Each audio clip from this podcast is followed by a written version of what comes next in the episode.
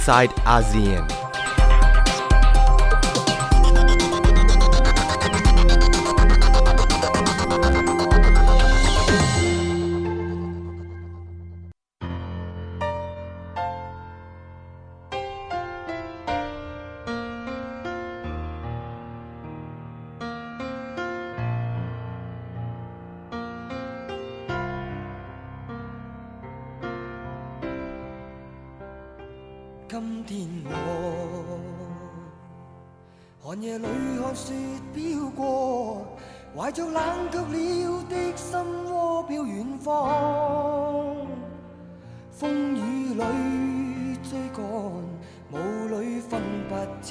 中。天空海阔，你與我可會變？多少次？迎着冷眼與嘲笑，從沒有放棄過心中的理想。一剎那，彷彿若有所失的感覺，不知不觉已变淡，心里爱。原谅我这一生不羁放纵爱自由。也会怕有一天会跌倒，背棄了理想，谁人都可以。哪会怕有一天只你共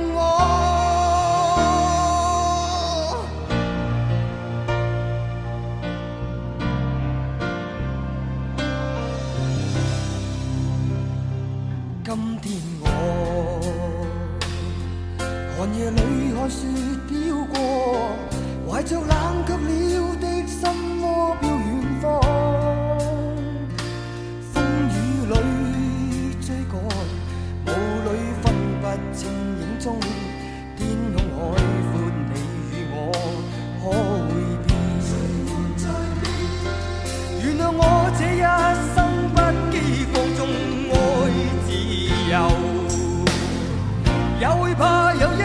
天会跌倒，背弃了理想，谁人都可以。哪会怕有一天只你共我？Yeah สวัสดีค่ะ ยินดีต้อนรับคุณผู้ฟังเข้าสู่รายการ i n s i ซต์อาเซียน วันนี้ดิฉันชลันทรโยธาสมุทรทำหน้าที่ดำเนินรายการนะคะ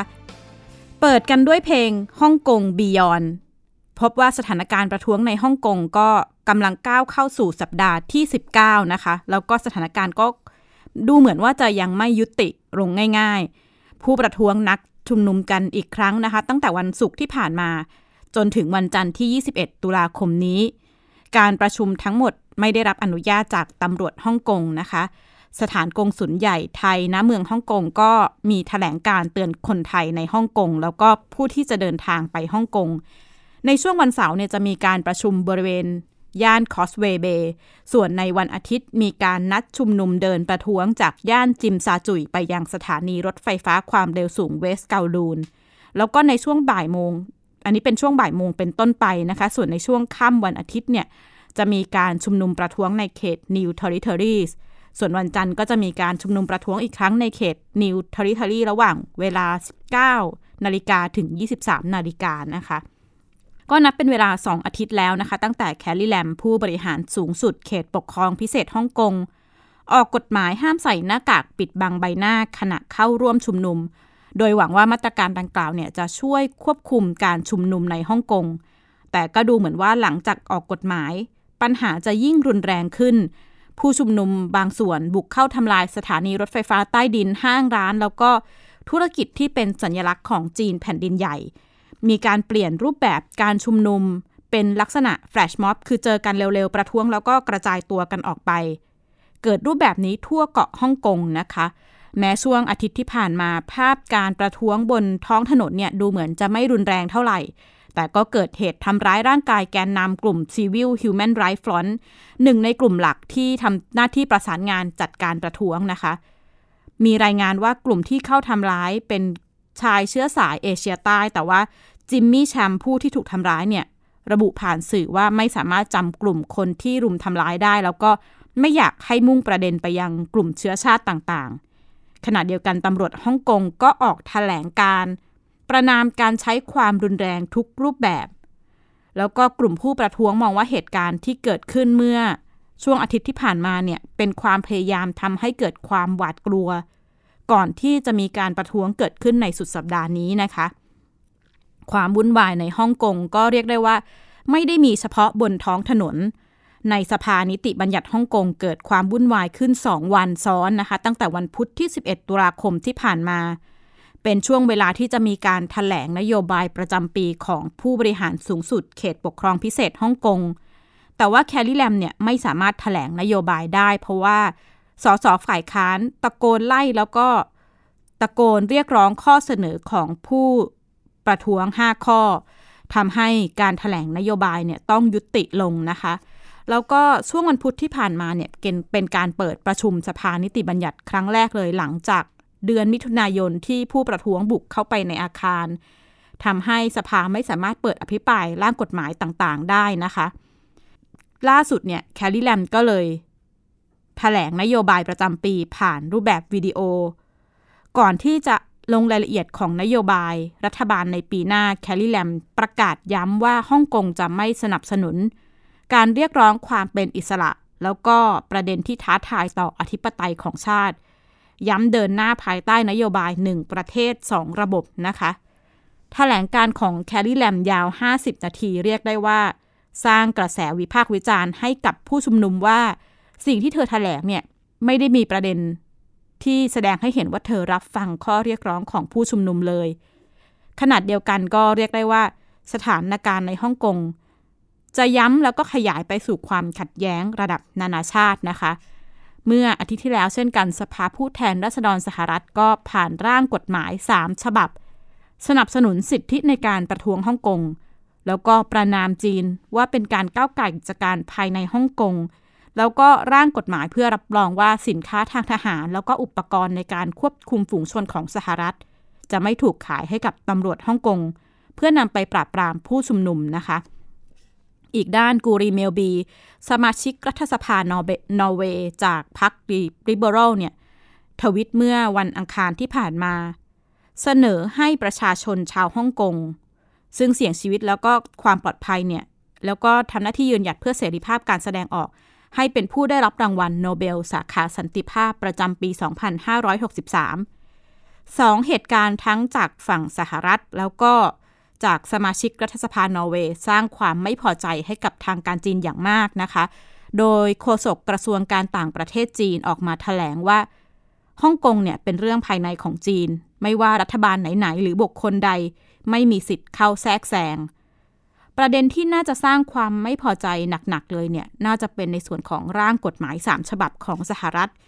ที่มีท่าทีสนับสนุนผู้ประท้วงนะคะ แล้วก็ตัวร่างกฎหมายเนี่ยยังต้องผ่านการอนุมัติจากวุฒิสภา แล้วก็เซ็นรับรองโดยประธานาธิบดีอีกหลายขั้นตอนกว่าที่จะกลายมาเป็นจดหมาย กฎหมายที่มีผลบังคับใช้จริง รัฐบาลปักกิ่งกล่าวประนาม แล้วก็ระบุว่าการที่สภาคองเกรสหวังจะตรากฎหมายสนับสนุนผู้ประท้วงเนี่ยจะทำลายความสัมพันธ์ระดับทวิภาคี กับจีนแผ่นดินใหญ่ แล้วจีนเองจะตอบโต้แบบเดียวกัน ถ้ากฎหมายฉบับนี้มีผลบังคับใช้จริง ก็คงต้องติดตามต่อไปนะคะว่าความขัดแย้งฮ่องกงจะบานปลายไปขนาดไหน ขณะเดียวกันจีนเองเนี่ยไม่ได้อยู่เฉยในปัญหาฮ่องกง เดินหน้าทางการทูตเต็มที่ต่อเรื่องนี้นะคะ ติดตามจากรายงานค่ะ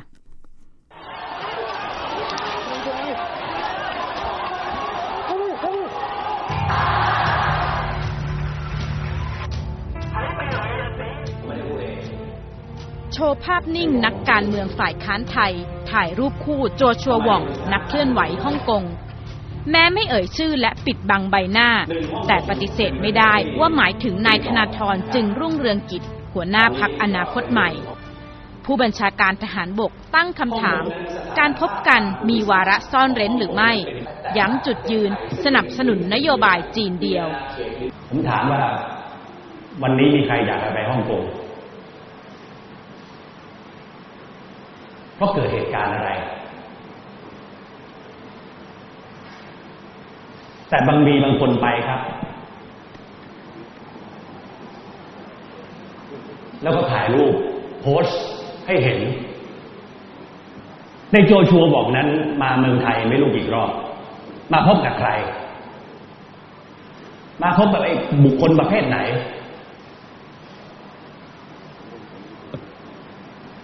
การพบกันนั้นมีวาระซ่อนเร้น วางแผนคบคิดทำอะไรกันอยู่หรือเปล่าถ้อยแถลงของผู้บัญชาการทหารบก เป็นไปในทางเดียวกันกับแถลงการของสถานเอกอัครราชทูตจีนประจำประเทศไทย ที่ออกมาก่อนหน้านี้เพียงหนึ่งวัน ช่วงท้ายของแถลงการประนามนักการเมืองไทยที่มีท่าทีสนับสนุนการแบ่งแยกฮ่องกง ว่าเป็นการกระทำที่ไร้ความรับผิดชอบ เตือนให้ระวังกระทบมิตรภาพจีนไทย นายธนาธรโพสต์เฟซบุ๊กตอบโต้ ระบุว่าภาพดังกล่าวถ่ายเมื่อ 5 ตุลาคม ขณะได้รับเชิญไปพูดที่ฮ่องกง If I may, because um, I mean your your party and your movement. Um, เป็นการพบกันครั้งแรกและครั้งสุดท้ายกับโจชัววองและตนเองไม่มีส่วนเกี่ยวข้องกับกลุ่มการเมืองในฮ่องกง ย้ำว่าภาพดังกล่าวถูกนำมาขยายความเกินความจริงแถลงการประนามผู้ประท้วงฮ่องกงและโจโชวองไม่ได้เกิดเฉพาะในไทย สถานเอกอัครราชทูตจีนประจำสิงคโปร์เผยแพร่ข้อความบนเฟซบุ๊กอ้างบทความในเซาเป่า สื่อสิงคโปร์ ระบุว่าโจชัววอง มุ่งทำลายแนวทางหนึ่งประเทศสองระบบ และแสดงความเห็นเปิดทางให้ต่างชาติเข้ามาก้าวไก่การเมืองภายใน ขณะที่บทความในสื่อสิงคโปร์อ้างคำพูดของโจชัววอง เพียงแค่ว่าเขาไม่ได้ให้การสนับสนุนการแยกตัวเป็นอิสระของฮ่องกง สิงคโปร์ดูเหมือนจะได้รับประโยชน์จากเหตุการณ์ความไม่สงบในฮ่องกง จากการเคลื่อนย้ายเงินทุน การท่องเที่ยว และการย้ายฐานของบริษัทต่างๆ ลีเซียนลุงนายกรัฐมนตรีสิงคโปร์กล่าวว่าปัญหาฮ่องกงเป็นเรื่องที่น่าเศร้า เพราะสังคมเผชิญปัญหาความแตกแยกที่รุนแรง It's bad for us. I mean, it's much, much better for us that Hong Kong is prospering, stable. We co- cooperate with them. We will compete with them.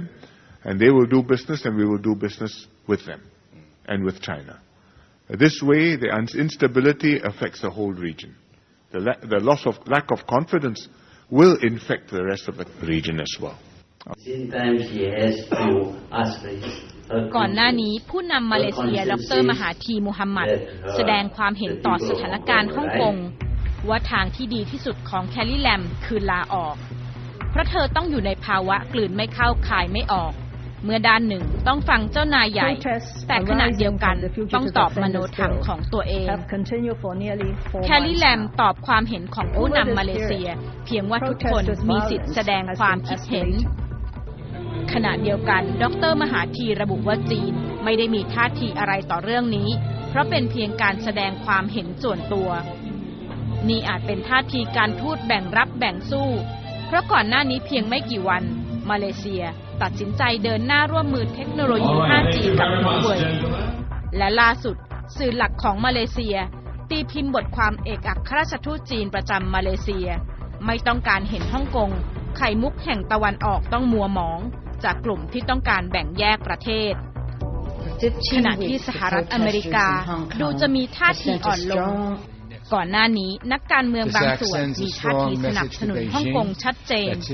แต่เมื่อการเจรจาสงครามการค้าจีนสหรัฐกำลังเริ่มขึ้นอีกครั้ง CNN ระบุว่ามีรายงานจากแหล่งข่าว อ้างว่าประธานาธิบดีโดนัลด์ทรัมป์พูดคุยกับประธานาธิบดีสีจิ้นผิงทางโทรศัพท์ เมื่อเดือนมิถุนายน และให้สัญญาว่าสหรัฐจะไม่ออกมาแสดงความคิดเห็นต่อกรณีฮ่องกง ระหว่างการเดินหน้าเจรจาการค้า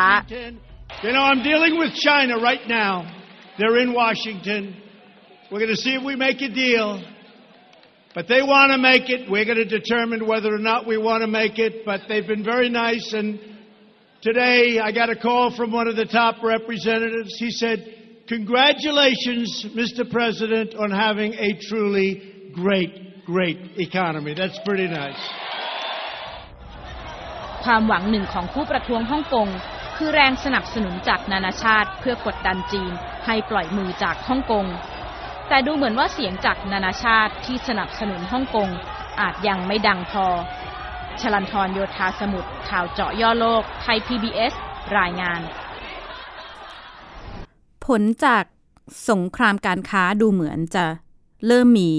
ส่งผลกระทบต่อเศรษฐกิจของประเทศนะคะ แม้ว่าช่วงอาทิตย์ที่ผ่านมา การเจรจา สงครามการค้าระหว่างจีนสหรัฐ ดูท่าจะเดินหน้าไปด้วยดี มีการยุติการประกาศกำแพงภาษี ในขั้นต้น แต่ว่า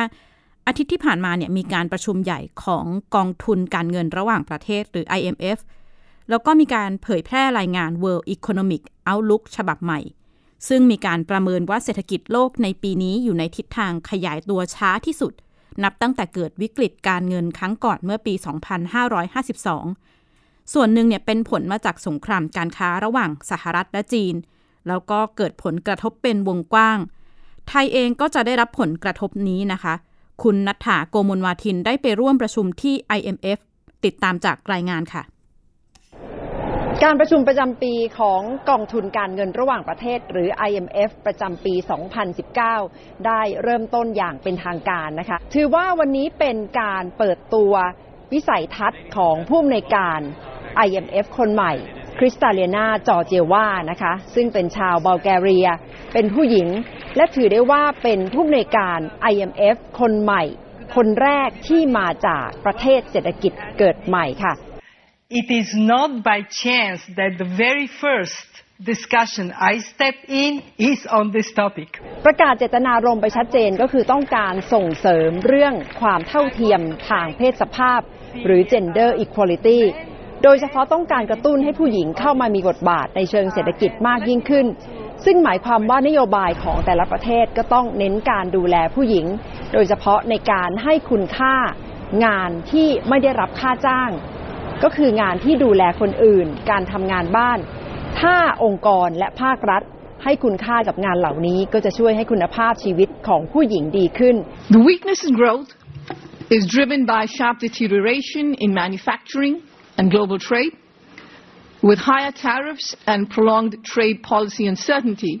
และรายงานแนวโน้มเศรษฐกิจโลกของ IMF ก็ได้เปิดตัวแล้วอย่างเป็นทางการเช่นเดียวกันนะคะ โดยหัวหน้านักเศรษฐศาสตร์ของ IMF ที่ระบุว่าปี 2019 เศรษฐกิจโลกคาดว่าจะเติบโตอยู่ที่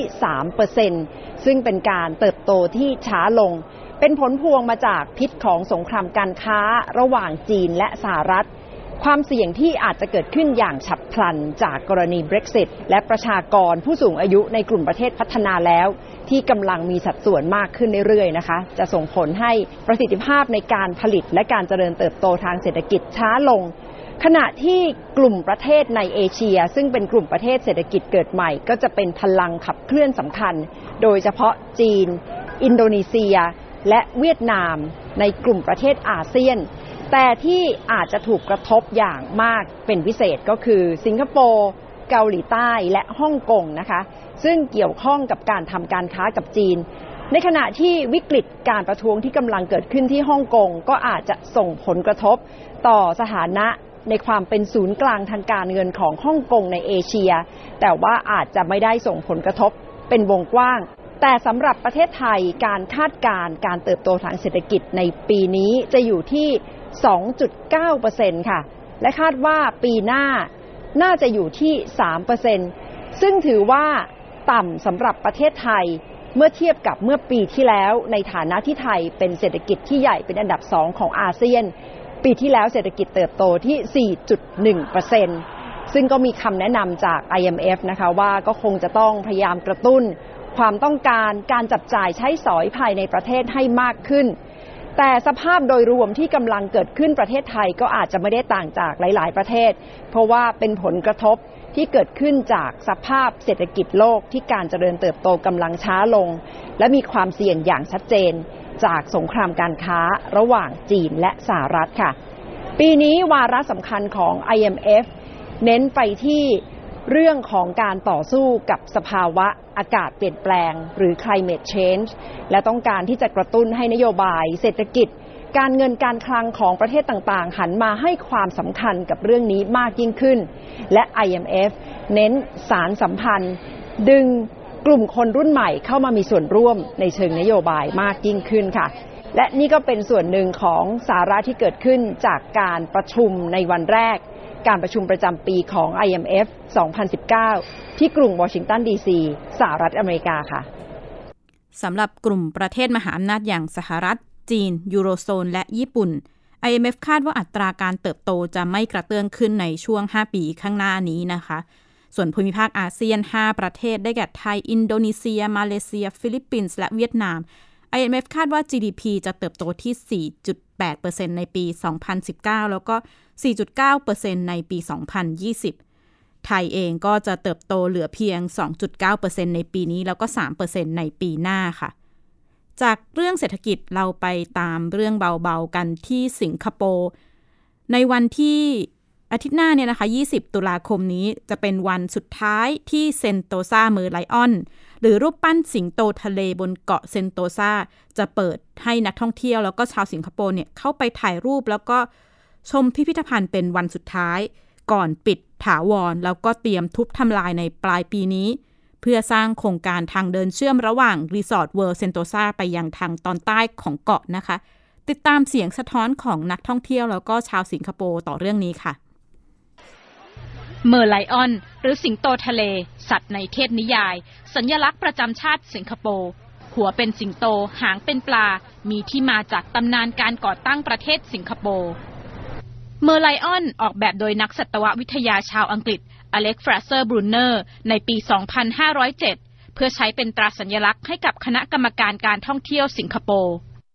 รูปปั้นเมอร์ไลออนตัวแรกคือสิงโตทะเลพ่นน้ำตั้งอยู่บริเวณสวนเมอร์ไลออน ย้ายมาราว 100 เมตรจากที่เดิมปากแม่น้ำสิงคโปร์ ปั้นและก่อสร้างโดยช่างฝีมือชาวสิงคโปร์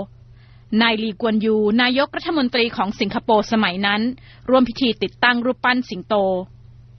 ทั่วสิงคโปร์มีเมอร์ไลออนที่ได้รับการอนุมัติจากการท่องเที่ยวสิงคโปร์ทั้งสิ้น 7 ตัว เมื่อพูดถึงเมอร์ไลออนตัวที่ใหญ่แล้วก็สูงที่สุดในสิงคโปร์เป็นตัวไหนไม่ได้นอกจากเจ้าตัวนี้นะคะเซนโทซาเมอร์ไลออนด้วยความสูง 37 เมตร หรือเทียบเท่ากับตึก 12 ชั้น และเจ้าตัวนี้เป็นตัวเดียวในสิงคโปร์ที่คนสามารถขึ้นไปเที่ยวแล้วก็ชมวิวจากปากของเมอร์ไลออนได้ค่ะ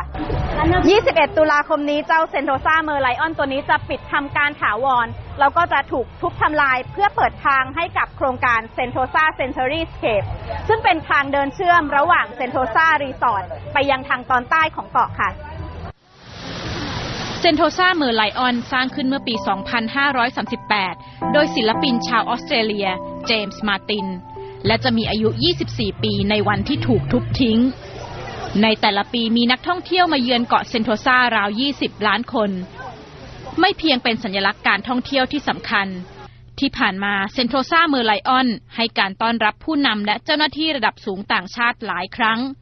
ทั้งเจ้าชายอัลเบิร์ตแห่งโมนาโก อดีตนายกรัฐมนตรีเอสโตเนีย อดีตรัฐมนตรีกระทรวงวัฒนธรรมเวียดนาม รวมไปถึงเจ้าหน้าที่ระดับสูงจากเกาหลีเหนือ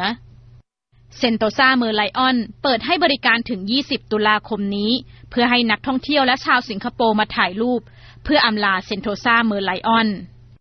Actually, for me, I, I've stayed here for quite a long time now, and I feel that um, if they remove it, kind of removes that icon. I was actually thinking if maybe they can move it someplace, then it would be much better.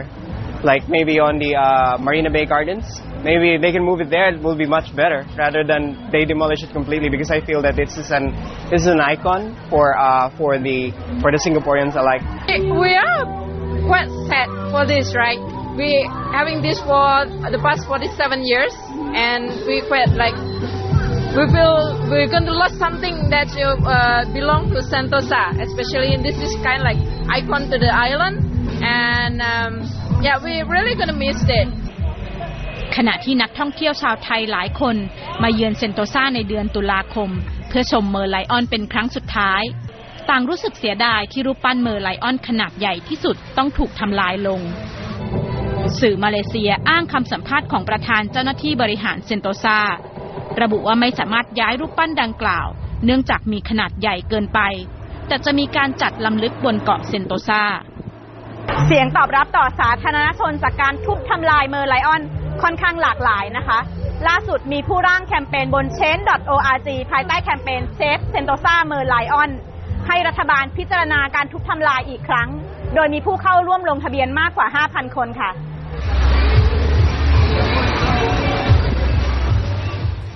ค่ะ ดิฉันก็ได้ไปติดตามสัมภาษณ์ นักท่องเที่ยวแล้วก็ชาวสิงคโปร์ที่แวะไปถ่ายรูปบอกลาเจ้าเซนโตซาเมอร์ไลออน เป็นครั้งสุดท้ายนะคะ หลายเสียงก็บอกว่าเสียดายที่ต้องถูกเจ้าเจ้าตัวเซนโตซาเมอร์ไลออนเนี่ยต้องถูกทุบทำลาย แต่ข้อมูลอีกด้านจากทางบริษัทเซนโตซาก็บอกว่า เนื่องด้วยขนาดที่ใหญ่มากเท่ากับตึก 12 ชั้นเนี่ยทำให้ไม่สามารถเคลื่อนย้ายเซนโตซาเมอร์ไลออนไปอยู่ที่อื่น แล้วก็ถ้าถ้ายังคงอยู่เนี่ยก็จะเป็นพื้นที่ที่ขวางโครงการที่จะเปิดทางเดินเชื่อม เพราะว่ามีข้อมูลว่านักท่องเที่ยวไปที่เกาะเซนโตซาจำนวนมากขึ้นหลายเท่า ตั้งแต่ถ้าเทียบกับช่วงก่อนที่สร้างเซนโตซาเมอร์ไลออนนะคะ ก็เป็นที่น่าเสียดายสำหรับนักท่องเที่ยวแล้วก็ชาวสิงคโปร์หลายคนที่ต่อไปก็คงจะไม่ได้เห็นเจ้าเซนโตซาเมอร์ไลออนที่เกาะเซนโตซาอีกต่อไปนะคะ